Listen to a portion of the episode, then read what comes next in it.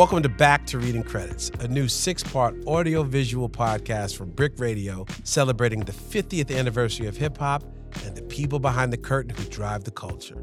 I'm your host, BRIC President Wes Jackson. Episode 2 of Back to Reading Credits was recorded live on stage with Sophia Chang at BRIC House in downtown Brooklyn as a part of BRIC's Hip Hop Weekend in February.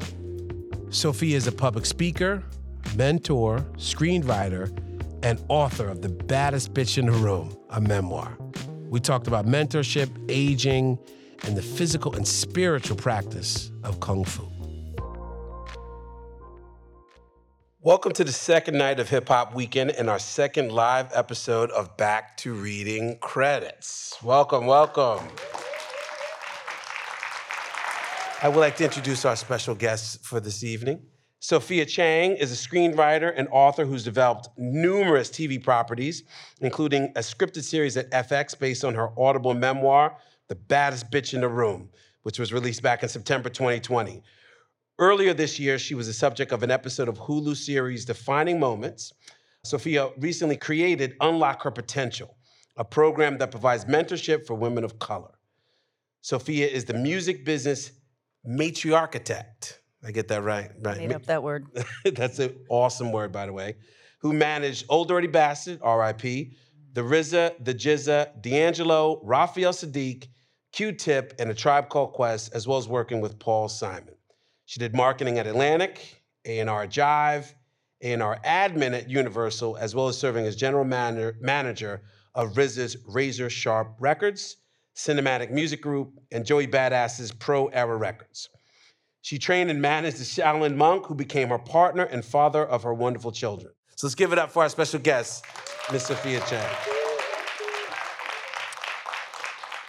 How you doing? I'm great, Wes. Thank you so much for having me. That was a lot, impressive. I know I always get very embarrassed when people read it, but I don't. I know you don't, because your confidence is $10,000 of the average human. Anything I missed before we get into it? I will make sure you get your props. Oh, I would like to add that I am also the executive director of Impact Mentorship, which is a program that provides free mentorship for men of color, founded by our dear friend Joey Badass. And that just launched in January. And I'm very proud of that, and I'm very proud of him. No doubt, no doubt. We give it up for that. All right, so let's get into it. We got a little while for questions. We're gonna get it, I know we have some great stories to tell, but I'm gonna ask with the very canned, basic question. When did you first fall in love with hip hop? Because I know you have a great story. When was that moment that you can point to that lit that fuse in Sophia Chang's head, that this is it, this is my life? You know how we all have those moments, like where were you if you're old enough when the shuttle went down? Where were you when the towers went down? Where were you when you first saw this or heard that or tasted this?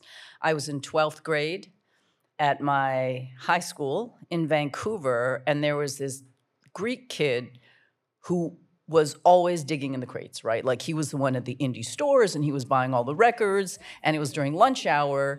And then he pulls this record out of the sleeve and he puts it on, and I went, fuck, what's that? And it was The Message by Grandmaster Flash and Furious Five. I tried to get away, but I couldn't get far, cause a man with a tow truck repossessed my car. Don't push me, cause I'm close to the edge. I'm trying not to lose my head. It's like a jungle sometimes. It makes me wonder how I keep from going. So I'd always been into disco, right? So I already had a relationship with dancing and music and beats and bottom, right? And the low end, so to speak. And I just heard that song and changed my life. Yeah. Changed my life. It forever changed how I would view music, poetry, and storytelling. Mm-hmm. Now, at this point, so just to set the scene, you're in Vancouver, correct? I'm in Vancouver. So talk to us a little bit about that. What was that energy like? I am the proud child of Korean immigrants. Raise your hand. Shout out to the immigrants in the audience. Thank you very much, children of immigrants. I was born in 1965. I came of age in the 70s, which meant that I was a yellow girl in a white world who wanted to be white. Mm. As people say, how could you want to be white? And I'm like, how the fuck could I not? Mm. Everything I ever saw, every image of beauty and power and allure and sex appeal, it was all whiteness. And his story of success was white. So I was very much like I had this white ideal. And then I heard hip hop and it gave me agency. It gave me a lens. It gave me a sense of empowerment. And it also helped me honor my anger, helped me express my rage. And so I was a French lit major. I don't speak French anymore, but I speak English with a French accent perfectly, which is far more entertaining. And before I even graduated, I just fucking got on a plane and I came to New York and I came here to chase a dream. And now look at me. No doubt, no doubt. So you say before you graduated, we're talking high school, college? Sorry, college. College, of course I went to college. I'm Korean, for fuck's sake. I wasn't that radical. Yeah, no, it was college, yeah. So I technically graduated, but I didn't walk. Okay. So you essentially skipped graduation or skipped those last moments, come to New York City. Was there a job waiting for you? You're just like, I'm going to make it. So before I graduated, I thought, I'm going to get out of Vancouver. I'm going to move. And because I was a French lit major, I thought, you know what? I'm going to move to Paris. And then I went to Paris and I met the Parisians. And I said, oh, no. I'm not doing this shit. I'd love to visit there. I'm not living with you people. And then I came to New York and j'étais comme poisson dans l'eau. I took like a fish to water. And while I was here, I went to a show at the Ritz, which is now called Webster Hall. And I saw Joey Ramone. I went up and introduced myself and I said, hi, you're Johnny Ramone. And if you know anything about the Ramones, there's a world of difference between those two. And we became friends, and he introduced me to a friend of his, legendary, one of the greatest rock critics of all time, Legs McNeil. And when I first moved here, I stayed with Legs McNeil and his partner at the time, Carol Overby, and she was working for Paul Simon, and she got me a job as the assistant to Paul Simon's tour manager. Right, okay, so that's the Paul Simon. That's the Paul Simon. So that's really what it starts. It's with a little, not hip-hop on the nose when you get to the city. But that's got to be a good introduction to the business, no? Yeah, I mean, working for Paul Simon, I mean, this was coming off the Graceland tour, a worldwide Graceland tour. And then I'm right in a milieu where I'm with the upper echelon of the music business. And I think probably the most significant thing about working for Paul Simon, other than having the honor of working for Paul Simon, is that I met my mentor, Michael Austin, who is the head of A&R at Warner Brothers Records. We literally talked the other day. He is still my mentor. And I know that we're going to talk more about mentorship later. Yes. So walk us through then, when is the jump of Sophia moves over to hip hop from the Paul Simon era? So back in 87, the hip hop scene was really small and it was really underground. And there was none of this bottle service. There was none of this like girls hanging out in skirts too short and heels too high and like everybody like wants to be in the VIP and there was no flossing. And we were all in the same clubs, Wes. All of us, and when I mean all of us, all four pillars were there. You have MCs, you have DJs, you have B-boys, B-girls, and you have graph artists. But not only do you have the four pillars of hip hop, you also have every executive.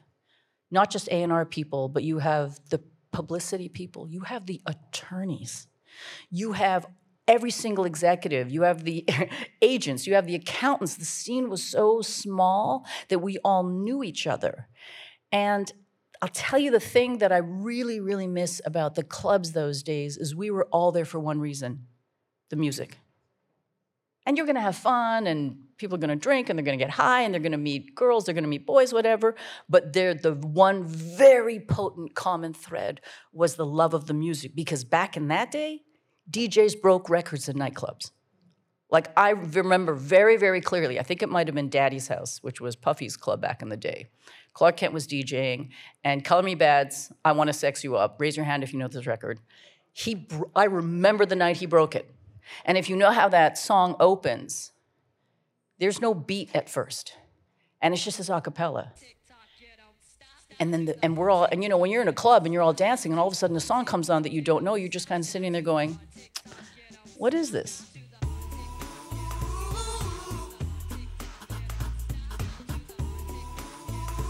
And that night, Clark Kent single-handedly broke that record. That doesn't happen anymore. That was fucking magic, because then you also have pride of ownership, right?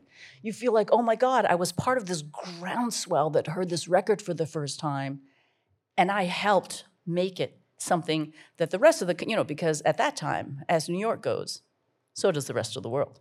Yeah, indeed. I want to get into all of the stories, because I know this is going to be good, but I want to, to set the stage. So the trajectory. Well, the trajectory, and I want to set the stage for your story, because our theme here with our Hip Hop 50th have been about celebrating the women in hip hop, who we talked about in our last episode. There's a lot of erasure and as if it didn't all happen. But you have that challenge. Then you're a Korean and you're from Canada. Am I making a big deal of it in retrospect, or was it just all for the culture and people weren't concerned? I think if I'd thought about it, and I actually did think about it when I got the job doing A&R at Jive, I definitely had imposter syndrome. I think it would have been a lot harder, except that I was so welcomed by hip hop. It was this really amazing scene, because when I was talking about the clubs, you also had the artists in there. You had Basquiat, God rest his soul. You had Herring, God rest his soul. You had Clemente, you know, so you had all of these people. And hip hop, in particular, back in the days, in the early days, it was really native tongues that embraced me. Tribe Called Quest, De La, Leaders, Moni, La, right? Drez, Black Sheep. And so they immediately made me feel welcome. And I think that's what really helped me tamp down my imposter syndrome. But for sure, I faced those challenges, but it was just so mitigated by the actual artist saying, no, you're good, Sophia. Yeah. I just have to comment. I love to hear you say that, because in my mind, hip hop is the anti-racist feminist. There was no time for that foolishness. Feminist? But go on. Well, feminist in the sense that women could shine. That's not in sort of feminist theory, but again, you look at a woman and I'm not so, oh, well, let's put Sophia, the woman does that job. Yeah. If you were about the culture, that's the true essence of it, right? Of all the women who made it happen. I mean, feminist in that way. Yeah. So let's keep walking through your story. Yes. So we're in the clubs, you're seeing things break, but now we know Sophia, the manager. What's the next chapter in that book? So the next step is I'm hanging out at the clubs. I meet this guy. I cannot believe how many times I'm going to say rest in peace, God rest his soul. I meet this guy named Sean Karasov, God rest his soul. He does A&R Jive. He signed A Tribe Called Quest. He said, Sophie, I'm moving to LA. I think you should apply for my job. And Barry Weiss, the president of Jive Records, God bless him, he said, I'm going to give you the job. So I did A&R. And then, you know, really, the big game changer in my life is when I wanted to sign the Gravediggas.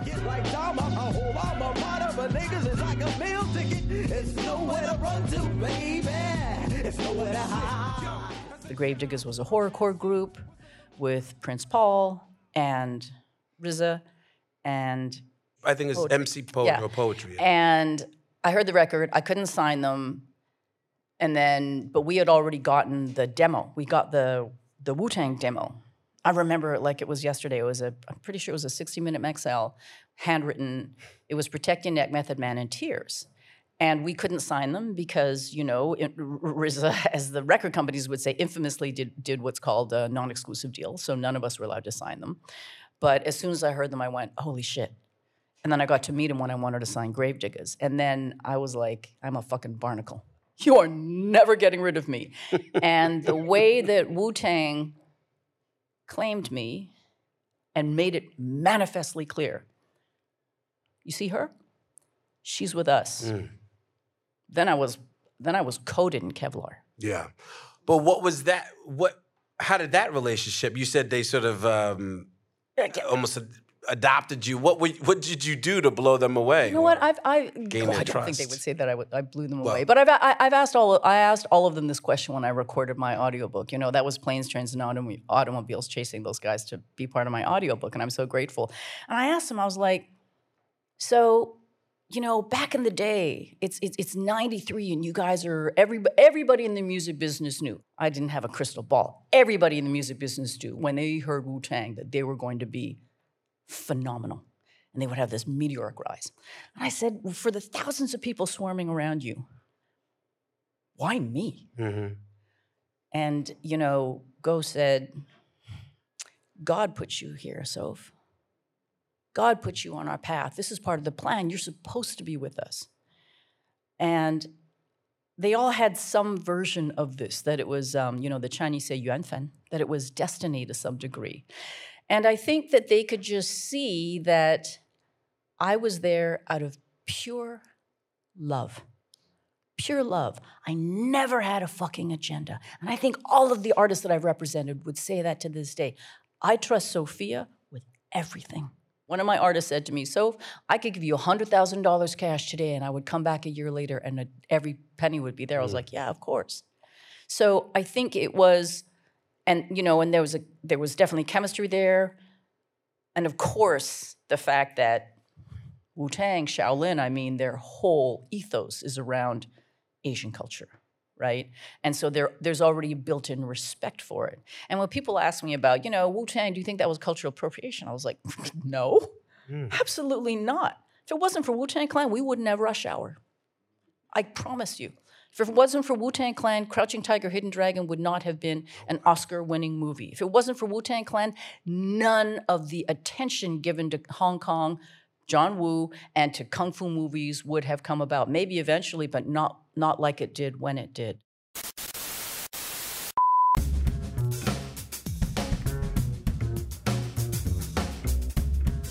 The very first time I ever looked at the liner notes or the reading credits on an album that I can remember was probably Bow Wow's. It was either Bow Wow's Beware a Dog or maybe Kanye's College Dropout.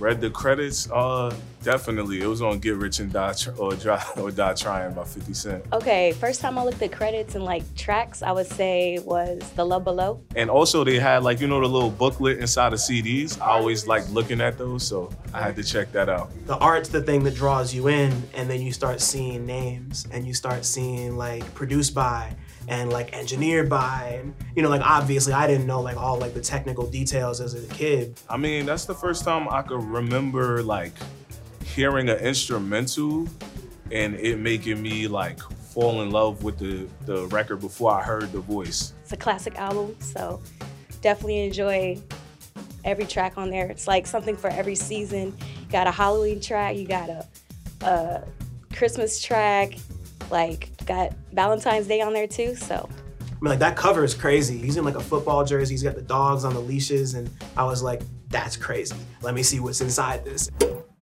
You're coming from A&R, jumping over to management. Can you just for a moment, just for people who are listening, explain that job description of those two roles, if you can. So A&R is largely considered the most coveted job at a label because you are the talent scout. A&R stands for artist and repertoire because back in the day there was a time when there were songwriters and there were singers, and often there weren't both. So somebody would have to go out and find songs for the singers, right? That's why it's called artist and repertoire.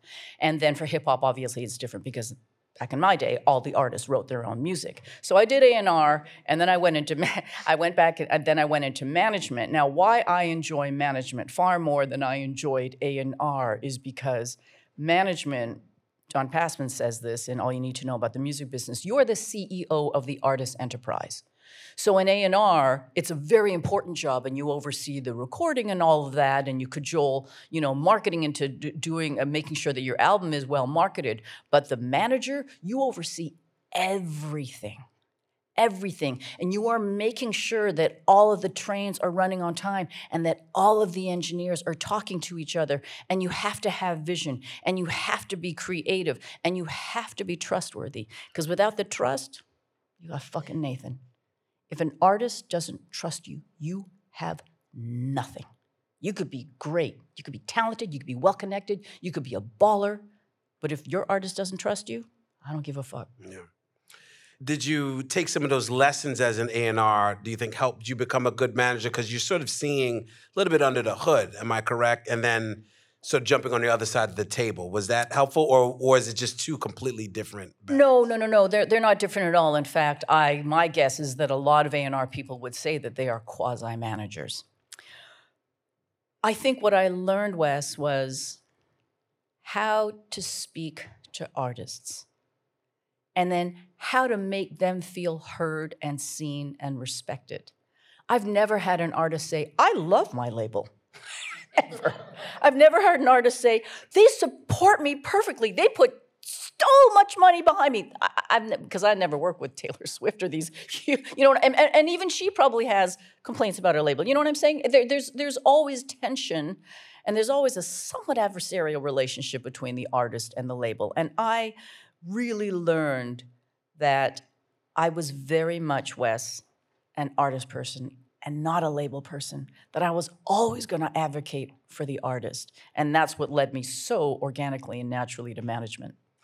Can you just give us one story? Because ODB, rest in peace, was such a pivotal artist, and I was, just person energy in hip hop. I have to think that managing him must have been a handful, though. Or maybe am I buying into stereotypes? Dirty was a handful for sure. The biggest problem with Dirty is that he was an alcoholic. And the biggest problem with his manager, Sophia Chang, was that I did not handle that properly. I would go and get him alcohol before he had an interview.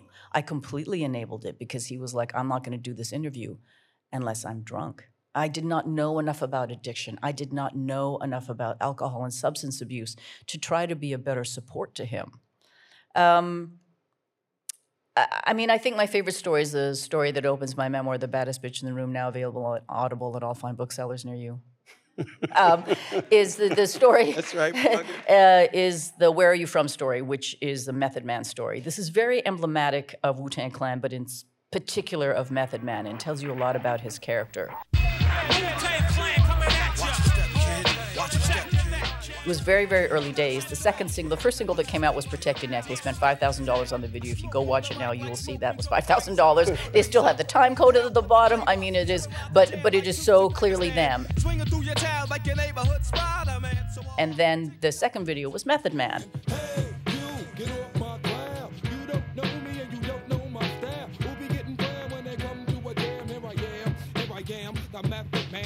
And by this time, I had been to the studio a few times, and he's just the warmest, kindest, most empathetic, welcoming person. And so I walk in the studio, and he's like, Sophie, I just got my video. You got to come and watch it. I was like, okay. And so he pulls me back into the lounge. So we go back there, and we're watching the video. He plays the video. He doesn't want to sit next to me. He's just standing on the wall watching me, watching the video. But sitting directly facing me is one of their boys, and he is just eyeballing me. He's just giving me ice grill. And after the video played, I was about to tell Meth what I thought of the video, and the guy just looks at me and he goes, "Where are you from?" Mm. Now, anybody of color in this room knows that that is a uniquely unsettling question, because it's actually not a question, it's a statement, right? And he was definitely saying, Wes, to your point earlier about being Korean, being a woman, bitch, you don't belong here. Mm. And I said, and I was absolutely caught off guard, and I said, pardon me? And he said, where are you from? And I said, well, if you're asking me where I was born in Vancouver. If you were asking me where I live in New York City. If you're asking me, and I was just gonna go down the line, because I was also trying to point out to him, I don't actually think you give a shit about any of these things I'm saying, right? And before I could get out another word, Meth, who is 6'4", he is just as big as he looks and nice with his hands. I have seen him fighting.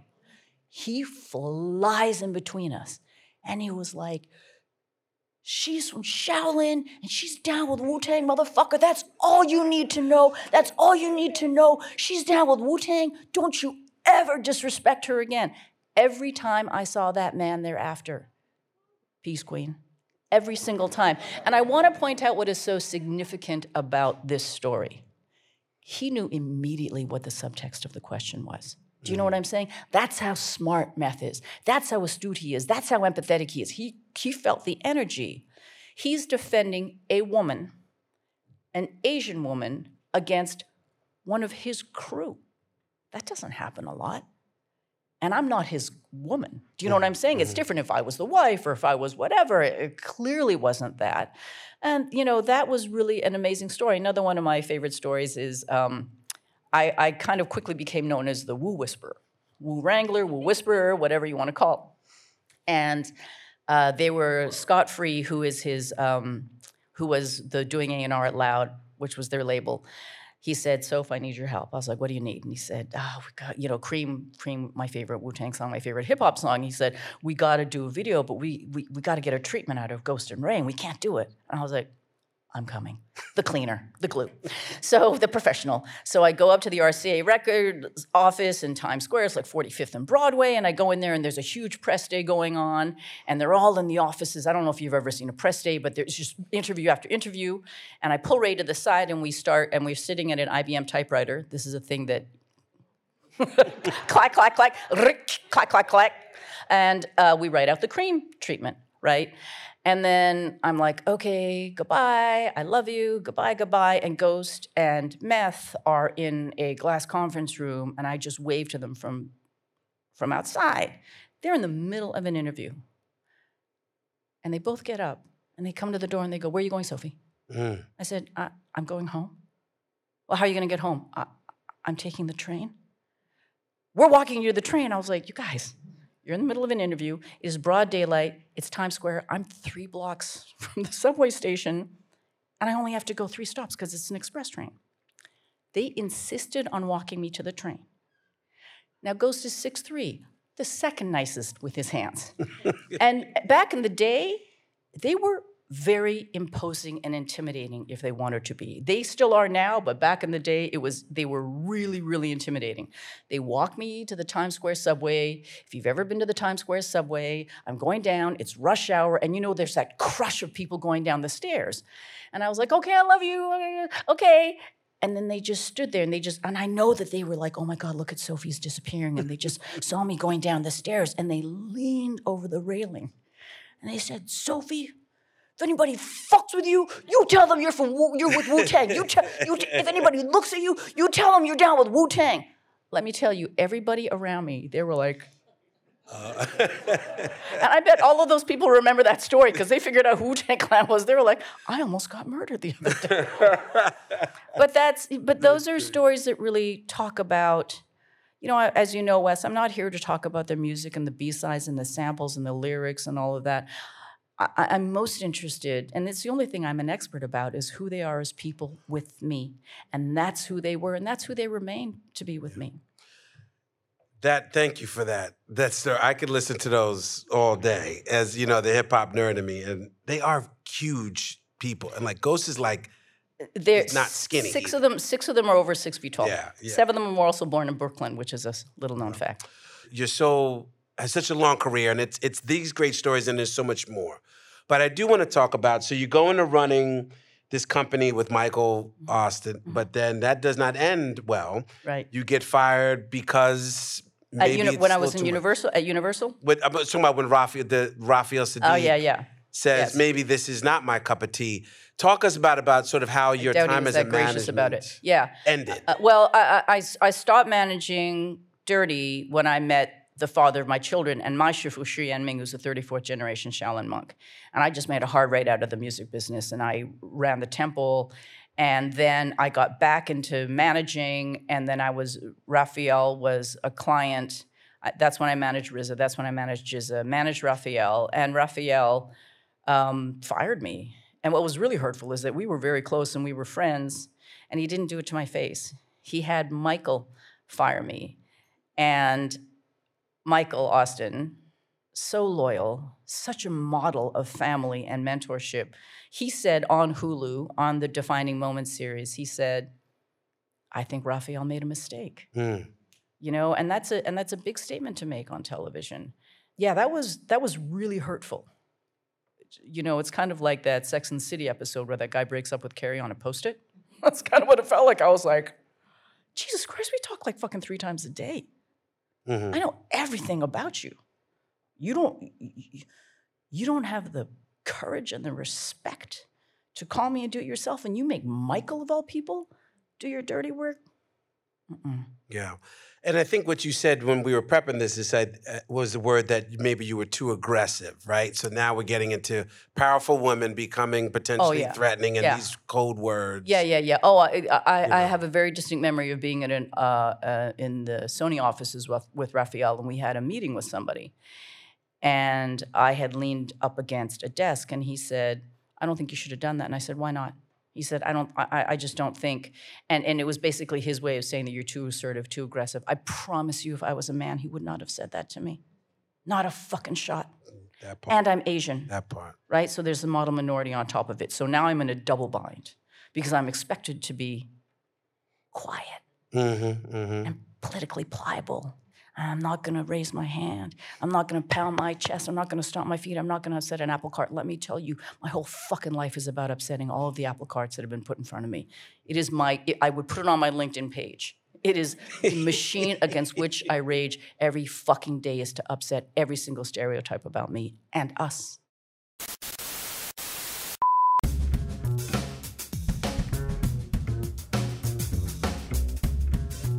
Hip-hop doesn't have an age limit. I think it's for everybody. We're 50 years in now, so like people that were my age back in the day, where it all started, can still have something to enjoy.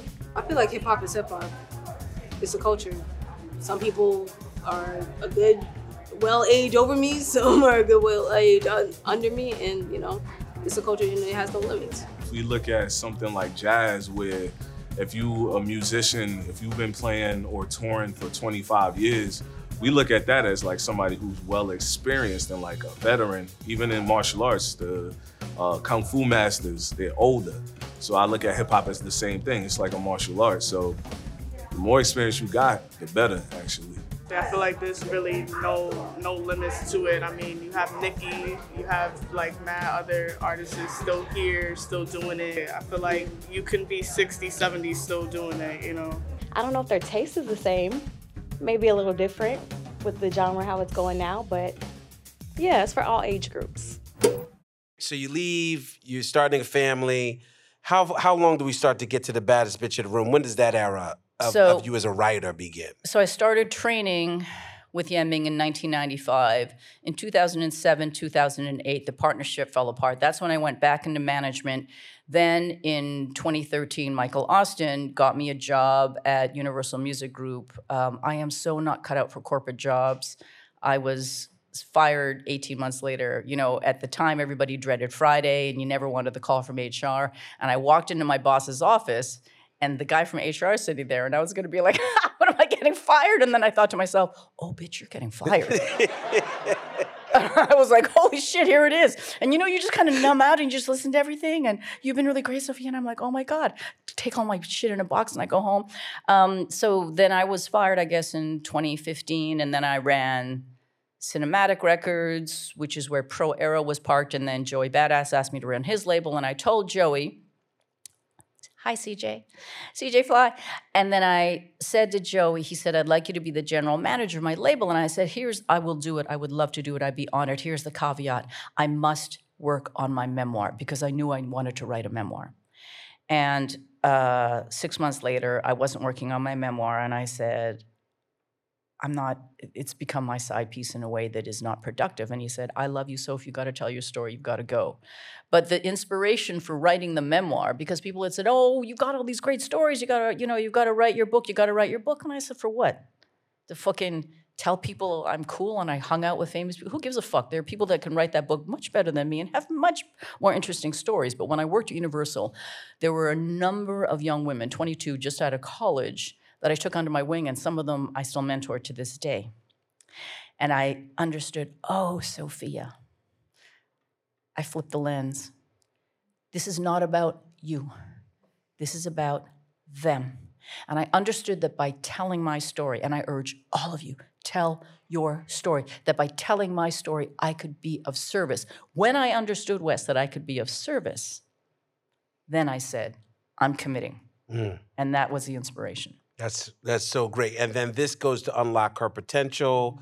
Am I right? Am I following this right? And then this becomes your infrastructure is to lean all the way into that. Yeah. Talk to us a little bit about Unlock Her Potential, if you could. So in June of 2020, if any of you were in New York, you'll remember that's 3 months into the pandemic. We are literally scared to death. We are still wearing fucking masks in the street. We are washing down every fucking grocery that comes through the door. We're showering when we come through the door. We're taking off our clothes and fucking leaving it there. Like, we feel like everything is fucking nuclear, right? It's nuclear waste.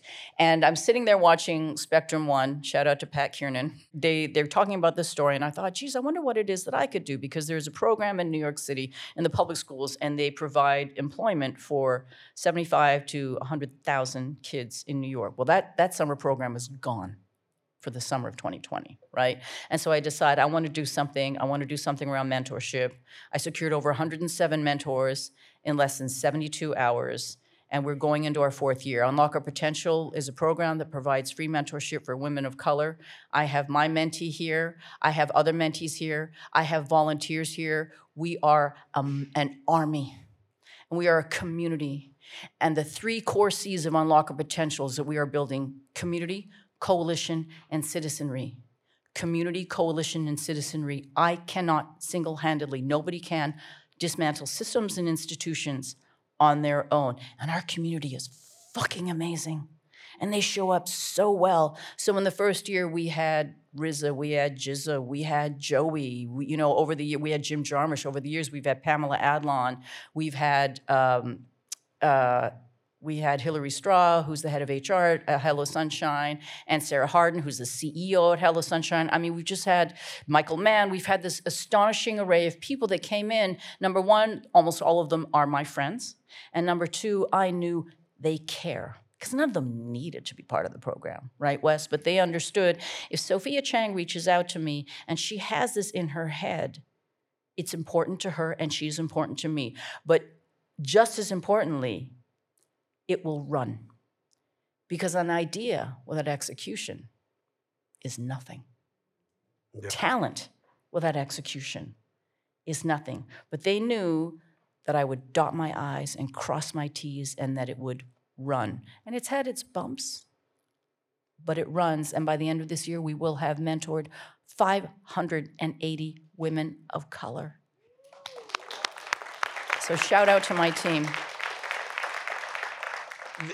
I'm just so impressed. You said, being of service, right? You sort of looked at me and gave me that look. And that seems to be, since that light was flipped when you heard the message, it seems to be you've been of service to the community and the culture. Did it always make sense to you, or did you feel you were zigging when you thought you were zagging, in the middle of it? Well, I will say to everybody out there that our paths will zig and they will zag, and we have to embrace the zigs and the zags. I never could have predicted any of it, Wes. I never could have predicted that I, who was ashamed of my culture, I lost my language. I didn't like Korean food when I was a kid. Have you ever had Korean food? It's fucking amazing. Yes. And then I would meet a rap group and they would bring me back to my culture, that I would go through the Wu-Tang chamber to come back to the love of self and my culture. Wow. What a fucking gift. And they would have me watching John Woo movies. They would have me watching Kung Fu movies. And then I would be like, I want to do Kung Fu. And then I go and I do Kung Fu. And I fucking meet the man of my dreams and we fall in love. I mean, if it wasn't for Wu-Tang, that woman right there wouldn't be sitting there. I would not have the children I do today. I mean, I owe a lot to Wu-Tang Clan. So I think what I would say is that none of it was predictable. All of it felt natural. And I think, Wes, that's because I was never afraid. Look, I have a middle-class safety net, so it was never fear that my children would be, unhoused or hungry. So I definitely had that privilege and that cushion. But I also knew you go, you try, you might fail. I failed plenty, but I learned so much along the way. So I think that my commitment is to storytelling and to service. And Allahu Akbar, God is great. Here I am. I am telling stories. I'm facilitating the stories of others. And all of that is service to me. Wow, that's heavy. You're going to get people teared up in here. I mean, but that's it. That's the whole rub of our life. So give thanks for you. I mean, there's so much we can get to, but I would love to give us a little bit of how did that practice of Kung Fu into the discipline, into the journey, into the service. I would be remiss not to ask you about it. So the father of my children is a Shaolin monk, and Shaolin Temple is not the founding place of martial arts, but it is the Mecca, and it is where everything was codified. It is also the birthplace of Chan Buddhism, which migrated to Japan and became Zen Buddhism, which is much more well-known here in the States. They are integrated. They are inextricably linked.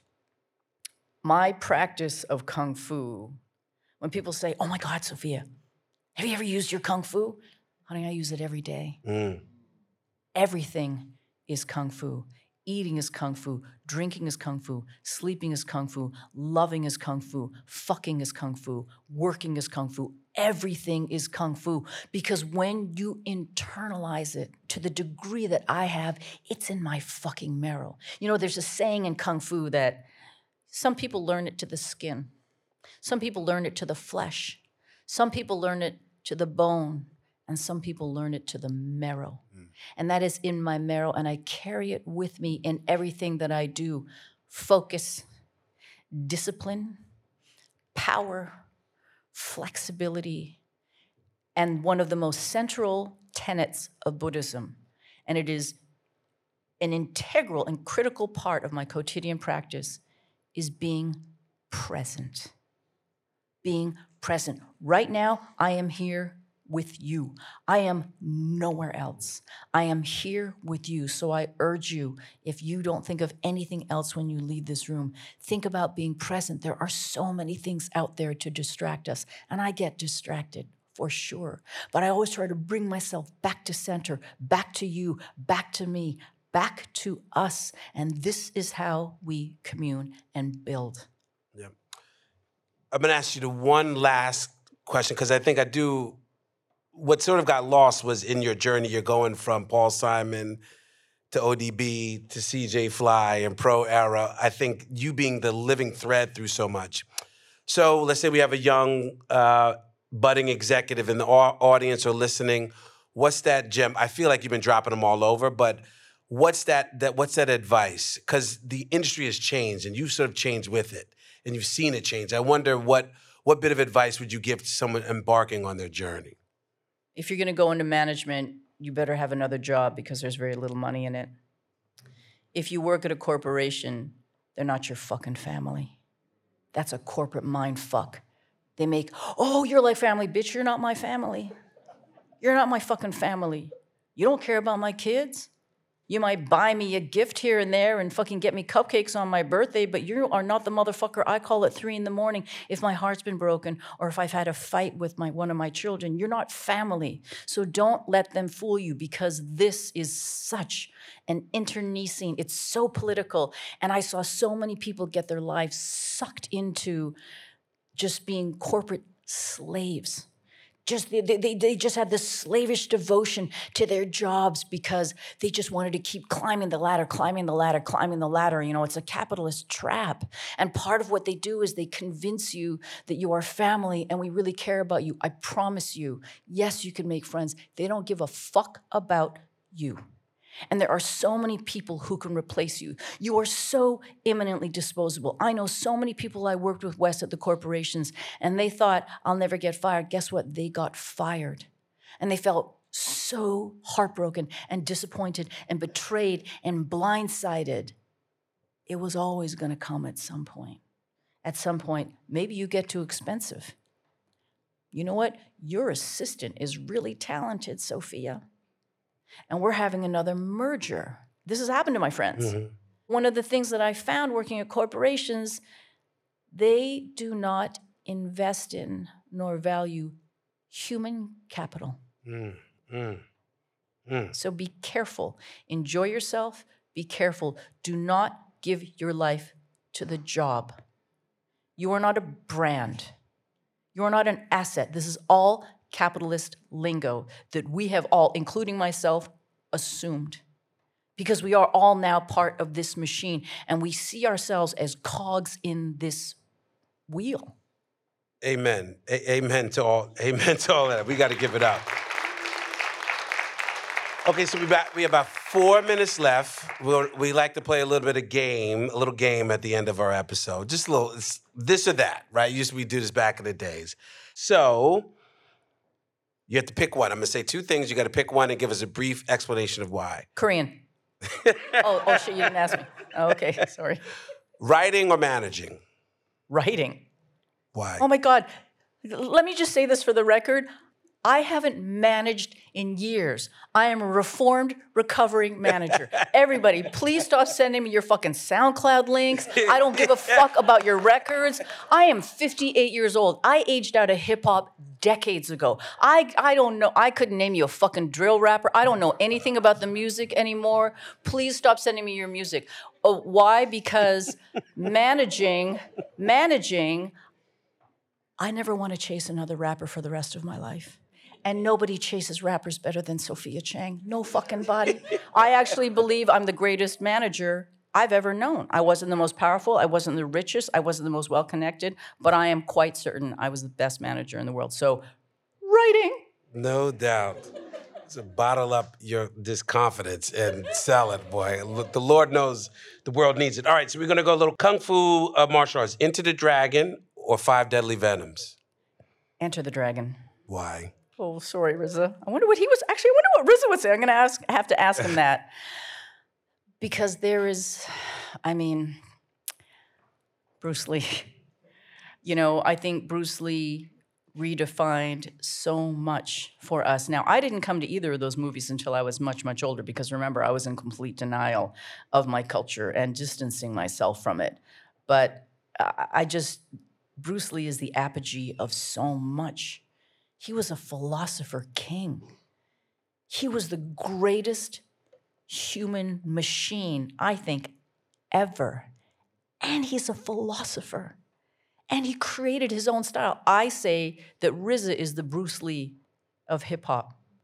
RZA is a philosopher.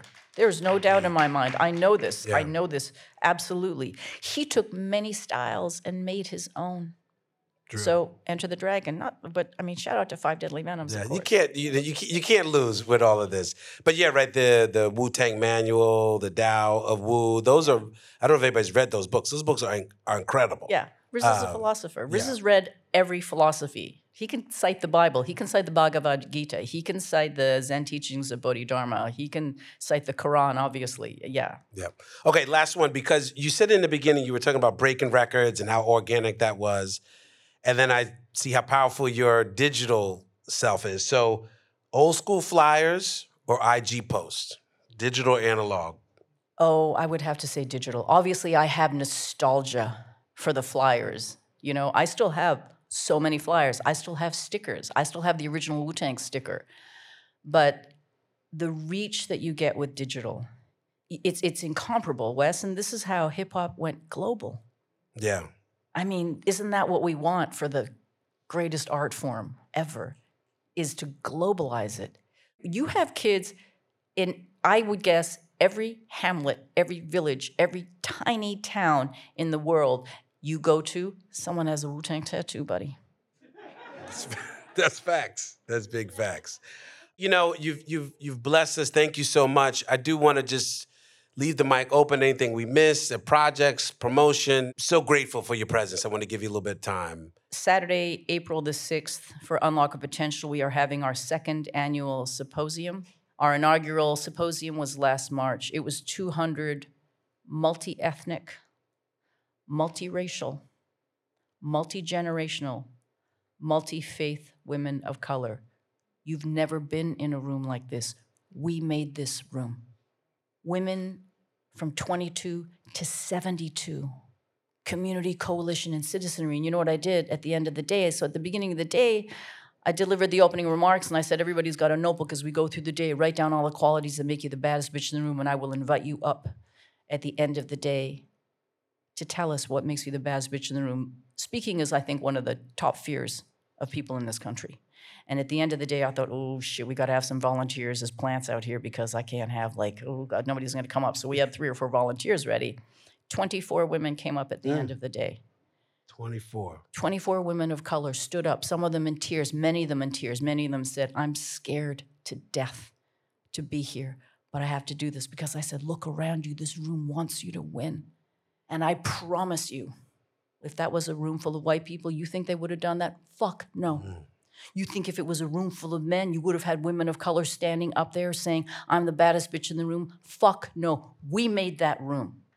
We gave them the power. We gave them the microphone. We made them feel seen, heard, respected, valued, and part of a community. It was transformational. And we will eventually have a summit for Joey's program, for Impact Mentorship. And I want to take a second to talk about Joey.